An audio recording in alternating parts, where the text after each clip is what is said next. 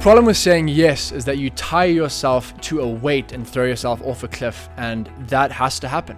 You say yes, and you are held to that yes forever and ever. Amen. We got a guy, and his name is, uh, I'm not going to say his name, but he's a really good guy, and you ask him to do anything, and he says yes.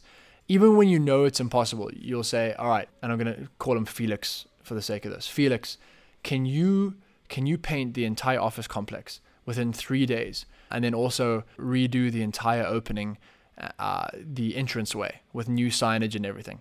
And he will look at you and say, Yes. And if you ask him in the same thing, during that time, can you also start a chicken farm in the back of the office area and start breeding chickens and let's get little chicks all around there that we can have fresh eggs for all the employees? He will say, Yes. If you ask him to build a rocket next to the dumpster and say, We need to figure out how to launch this rocket into the sky so that we can see a really cool profile pic of our office block, he will say, Yes. I can't even believe it, the amount of things he says yes to. So the, the problem with saying yes is no one cares what what's on the other side of your yes. No one cares about the boxes you have to tick and the responsibilities you have to cover. No one cares about your dead cat or your sick child um, or you know the fact that you only have a dollar in your bank account. When you say yes, you have signed your name and your reputation on a document in someone's heart that says, "I need you to fulfill that yes." And so one of the things we we have is this over promising and under delivering.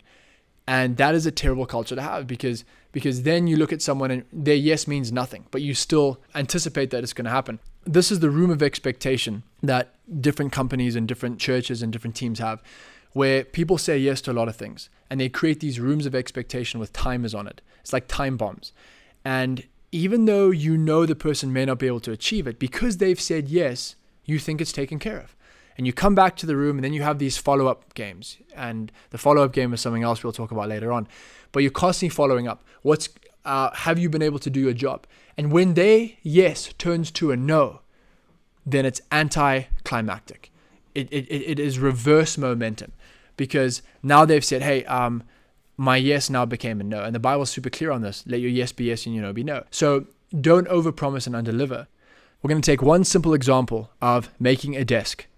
If someone says to you, hey, um, I can make this desk in a week, in your mind, you've created a room of expectation, and in a week, you expect that to be done, right?